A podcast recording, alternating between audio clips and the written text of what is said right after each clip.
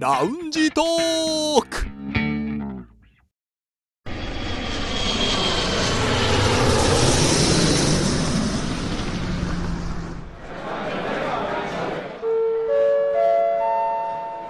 ラウンジトークよりご案内申し上げます。このコーナーは空港のランチでフライトを待つ男3人が自分たちの興味ある情報を持ち寄って中国について語り尽くします。さて暑くなってきてはいるものの、はい。まあ、服装の部分でねちょっと私一個疑問がありまして、はい。なんでしょもちろんこの時期長袖を着るのはさすがに暑いと、うんじゃあ袖がなくなった時に半袖になるのか七分になるのかっていうのは私の中で若干悩みどころになってます 細かいですねう。え、それはでもね、その日によその日によってなんか変えればいいんじゃないですかあーえでもでもリュウさんが七部来たことありますいや、ありますよ。本当 うん。ああんまりるイメーけジはないど、うんそれは持ってる服によるんじゃないそれ は。いやでもそれどれを買うかでしょ、うん。好みがあるってことでしょ、うんそれ星さんは何派なんですか私は七分派なんですあよだからこそねうん、なるほどなるほ。ねどねだから暑いじゃあ長袖から少し短くしましょう七分になった、うんうんそこからもう一個乗り越える理由が欲しいっていうのがありま すねいや、 あの、気温で言うとね、もう30度とか、もう25、6度超えたあたりから、もう半袖も七分も変わんないでしょ。いやまあさらなる暑さを求めてるということで、とは思うんですけれども、まはあいまあ、まあもちろんね半袖着る機会もありますけれども、まあ、これから暑くなってくるので、はい。まあ、体調気をつけながらやっていきましょう北京在住の男3人が情報を持ち寄って中国についてああでもないこうでもないと語り尽くすコーナーラウンジトーク三連新です今日の担当は劉瑛さんですはい、えー私が気になる話題はこちらですネットで人気のちまき通り1週間前から賑やかに単語節が近づくにつれ1年で最も賑やかで忙しい時期を迎えた生徒市のちまき通りには物売りの甲高い声や値段交渉の声が絶えません卵の黄身入り肉ちまき小豆と蜜漬けなつめのちまきなどさまざまな味のちまきが揃うこの町ではちまき商戦が単語節を迎える1週間前から始まっています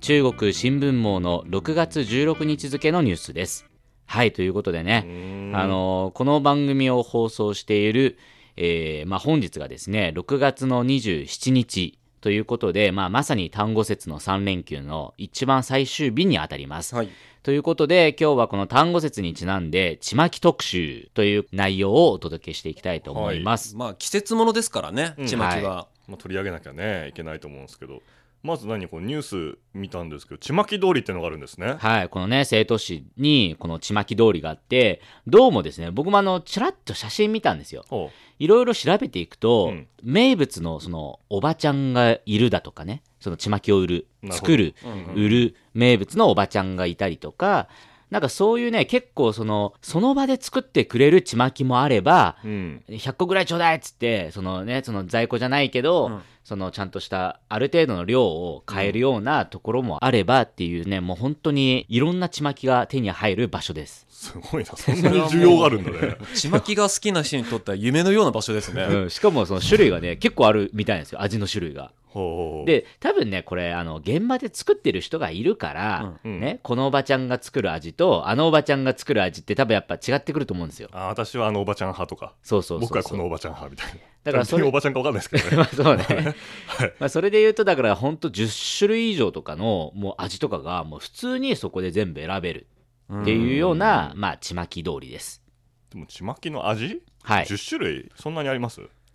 ね、私も実際に、あれそんなあったっけとか思いながら、いろいろ思い返したんですよ。で、さっきちょっとニュースの中にもね、ありました。はい、まあニュースの中で、この揚げた2つのちまきの、まあ、具材というのは、うんまあ実際にオーソドックスというか、一般的じゃないですか。卵の黄身が入った肉ちまき、まあ、しょっぱいのとはい。小豆と夏目のそうです甘いのそうです夏目のはね、はいよくいただきますね私も季節になるとあそうですか。はいっていうね。まあこれはだから、いや、ものによっては、小豆のみとかもありますけどね。うん、うん、だからそういうのを含めて、まあいろんな種類があるんですが、これってでも結構割と普通じゃないですか。定番のね定番の。えで、他に何があるのっていう話なんですけど、一般的な味で言うと、まあ燻製肉とソーセージのちまき。これ食べたことありますかああうーん燻製肉ソーセ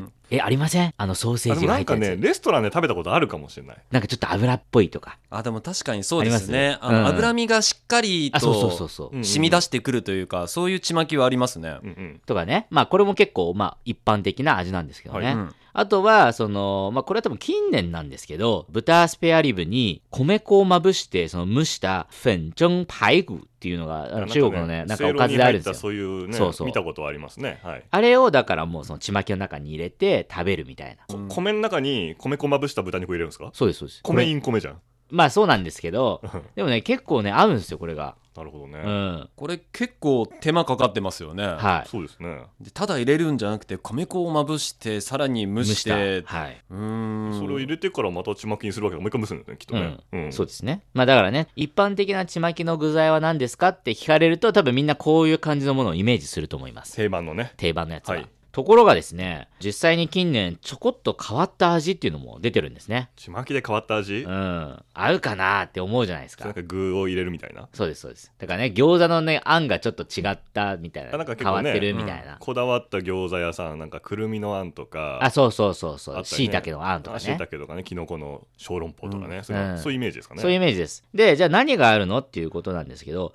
あの、今、一番のその側近というか、今まさに今年流行っているのは何かっていう話なんですけど、あそれぞれ年によって流行りが違まあうあんるでみすたいでね、すごいなちまきにそんなバリエーションあ るはい今年はね、今年はなんとね、はい野菜です。へーだからみんな健康志向になって、だだからなんかもう野菜の具材のちまきみたいな。えどどこに入るんですかもう米ともう混ざってるとかそれとも野菜のなんかあんみたいなの野菜のあんです。あだからほら、これもね、餃子で言うと、ね中が全部野菜みたいな。うんうんあああのりますね肉まんも、そう、バオズってあるじゃないですか。あの酢っていうのはね、うんあのー素朴の素に素朴の酢の味っていう書くと野菜だけって意味なんですけど、はい。そんなちまきそんなちまきです。だから健康志向です。もち米と野菜ということでいいですねはい、そうです。それはね、ど一うも色、ですね それがね、どうも今年来てるみたいです。なるほど野菜ね、っていうのがまず一つですね。で、じゃあそれ以外に、ちょっとその変わった味の、えー、まあ、ちまきは何かっていう話なんですけど、クランベリーローズ味。これね、あの、私は全く想像がつきません。クランベリーローズってそれも中に入ってるんですかそれとも例えばこのちまき自体のおあー米の色がこう鮮やかなピなるほどねピンクというか紫というかあそっちのそっちじゃないですかね。その可能性もありますなんねかそれが気になっちゃうかもしれないこれはね、あのちょっと画像検索してないんで、ちょっとどういうものなのか分かりませんが、うんまあ、とりあえずこの味がね、公表されて、ちょっと話題になっあてる人気なんですねつまりねはい。で、あとは、パイナップルピーナッツ味。うんうん分けてもいいような気がしますけど ねうんパイナップル味とピーナッツ味でパイナップルとピーナッツ一緒に食べたことあります今までないね。多分ないどね。ういうことあでも多分合うから開発されたわけですよね、で、あとは、うんザリガニ味。これなんか想像できるじゃないですか、なんちかょっねと。、今私思っちゃったのザリガニ味普通だなって今思っちゃった自分が 怖い今ここまでの流れでザリガニ味はもちろんちまきもそうですしあとはあのゆえびんとかはいはいはい。月餅とかあれでも季節ものとしてよくザリガニは上がってくるそうです味ねですねうんうんうんそうですね。でも、あの、甘いやつに合わせるよりは、もしかしたら、もち米の、こう、ちまきの方が、ザリガニに合ってる感じはしますけど実際ね。ご飯に乗っけて食食べますからねザリガニ丼みたいなのもあったりしますからねう、ん。うんそして、アワビ味。アワビが入ってます。ちょっとお高いんじゃないですかまあ、これ多分ね、結構値段はすると思いますけど。これ多分お米もねアワビで取った出汁で煮たりとい炊や、たそりとこかましてで凝ってるかな。いやしてるんじゃないかな、うんしててほしいななんでしょうちょっとした炊き込みご飯みたいなもんですそようねそうですよね炊き込みご飯の、まあだから要するにね、シーフード系の、この味のね、風味がするものっていうのもあります。うん、そして、まあこれもね、あの、今年、実際に私の友人で食べたよっていうね、もう食べましたっていう報告を見たのが、一つは、酸菜油ってわかりますかよくあたまに食べますね。あのまあなんでしょう酸っぱい野菜というか、えっとまあ酸味付けした魚みたいにうん魚なのかなあれうん。うん、の、魚が、まあ、ちょっと酢漬けになってるのかなうん、発酵してるんだと思いますねあーなるほどうんでそれにあとこうお魚はをい一緒に、まあ、煮込んだもそうのでですすよね。うんで、それが、もうなんと、えっとね、しかも、それが、えー、フーマー、だから中国で言うと、野菜とかね、スーパーマーケットでドリあのデリバリーやってる大手なんですけども、そこの2つが、あのコラボしまして、うん今年こういう商品を出したんですね。で、それをうん友人がもう早速買って食べて美味しかったって言ってるんですよ。この三彩油の名店と、はい。まあ、有馬家の風磨がコラボして、そうです。え本当にえでも美味しかったってことはやっぱりそのこの料理の味がするまあ、見たいんじゃないですかね。へえでも、あ、確かに味で言うとすごく気になります。ううんん、あの、ほ酸菜魚ってだすごく美味しいじゃないですか。うんで、酸菜魚食べるときってやっぱご飯欲しいんですよね。そうですね、うん。だからそれで言うと、もち米とやっぱ合うんじゃないかなとは、私はそう思います。なんでしょう今話を聞いててふと思ったのは、はい。まあ、いろんな味があるし甘いのもあるしょっぱいのもあるいろんな具材がありますけどどうやらこれはおにぎりに近いんじゃないだろうかって思うあんですけ確どかに。おにぎりでもその季節限定とかでいうんろんはいはない具材ありますよね、だからそれと似てるのかなザリガニ入りおにぎりとかああ、そうねそ。の焼酸菜肉魚入りおにぎりみたいなそううね。んだからそんな確かに感覚がちまきにもあるのかなっていう気はしますねう。んでまだもち米ってことでスイーツにもいけるって幅がなんか、うん、あ、そうあねる感じがね甘くもできるし、調整できるってことですもんね。あーそっかで私の私たちを知らないとこで毎年毎年こういうことが行われてたんですね はい、そうです。 あー知らなかっただからね、皆さん多分スーパー行ってね、あの、いやーもうちまきの季節かーって言ってう、ん多分定番のものを手にするのが多いと思いますけど、ね、これからはね、やっぱりそういういろんなね、今年は何があるんだろうっていうね、これもう一つね、そう、期待を寄せて、うんちょっとね、発掘を行うというのもね、楽しみ方の一つだと思います。今聞いてるとね今年あったけど来年ないのはありそうですもんね 確かにね、消えていく今のうやちつにねちょっ。と応援しとかないとうん、でまあそういうちまきの味をね今までちょっと、ええあのオーソドックスの一般的なもの、そしてちょこっと変わった味のものっていうのを紹介してきたんですけどどうですかお二方中国に来て多分ちまきを食べる機会が、まあ、多くあると思うんですが、はい何味のちまきがやっぱり合いますか何味ちまきはあまり自分で買うというよりこういただき物が多いあー印象時期にがあなっるとて、ね冷凍でいただいたりとかしてね、確かうに、ん、それを蒸して食べたりとかしますけどでまあ、だからいろいろね食べさせてはいただいてるんですけども、まあ、私の中ではもう本当にオーソドックスです実際にこう作り方とか一緒に作って教えてもらったシンプルに夏目が入ったもの、あー、うん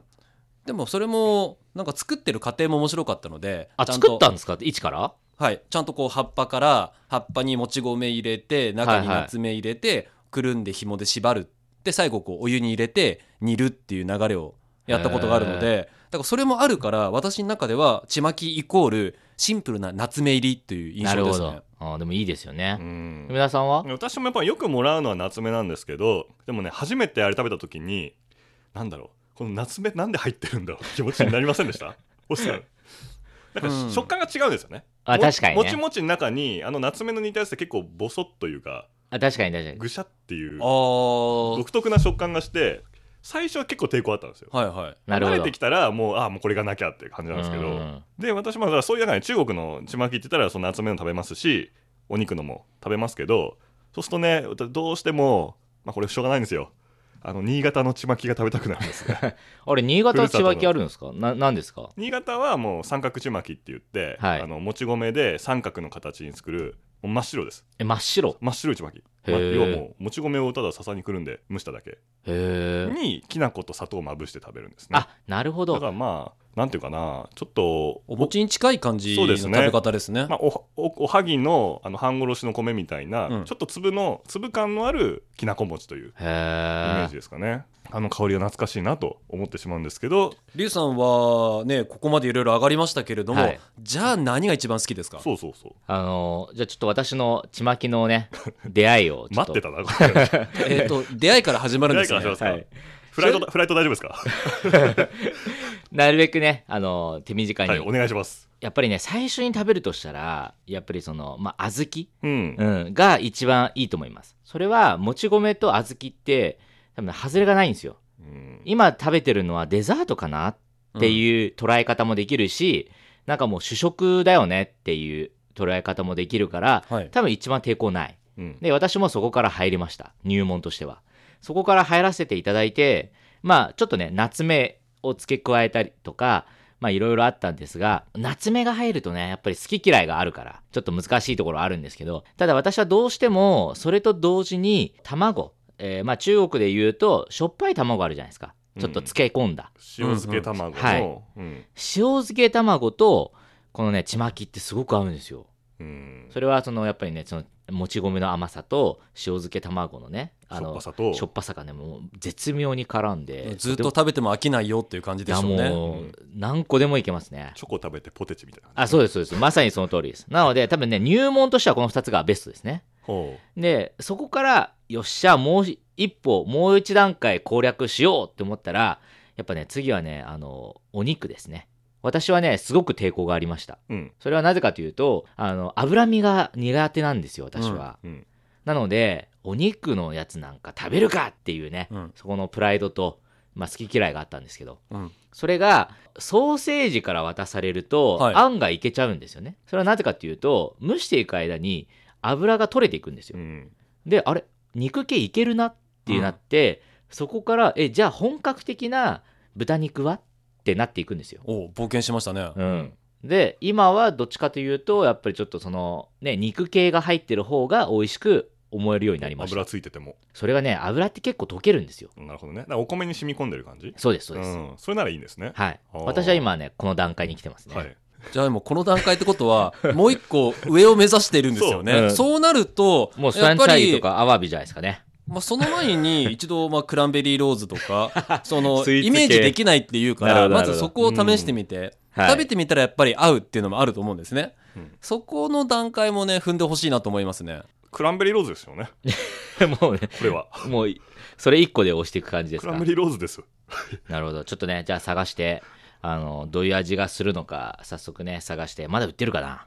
まあ売ってなかったら来年にかけましょ来年あるかな来年クランベリーローズ残っててう、うん欲しいはい。まあ、ということでね、あの、先ほどはちょっとその、オーソドックスにちまきを楽しむためにはっていうことで、ちょっと私の経験を軽く紹介しましたが、うんぜひね、あの、お聞きの皆さんも、もし、まあ、これから中国に来る、あるいはこれから中国で、あるいはね、日本でもちまきあるので、ね、もしなんかちょっと違った味を試してみたいっていう時には、ぜひ参考になれればと思い、えー今回はちまき特集ということで、えーお伝えしました。さあ、そろそろフライトの時間となりました。またラウンジでお会いしましょう。以上、ラウンジトーク、サンシンのコーナーでした。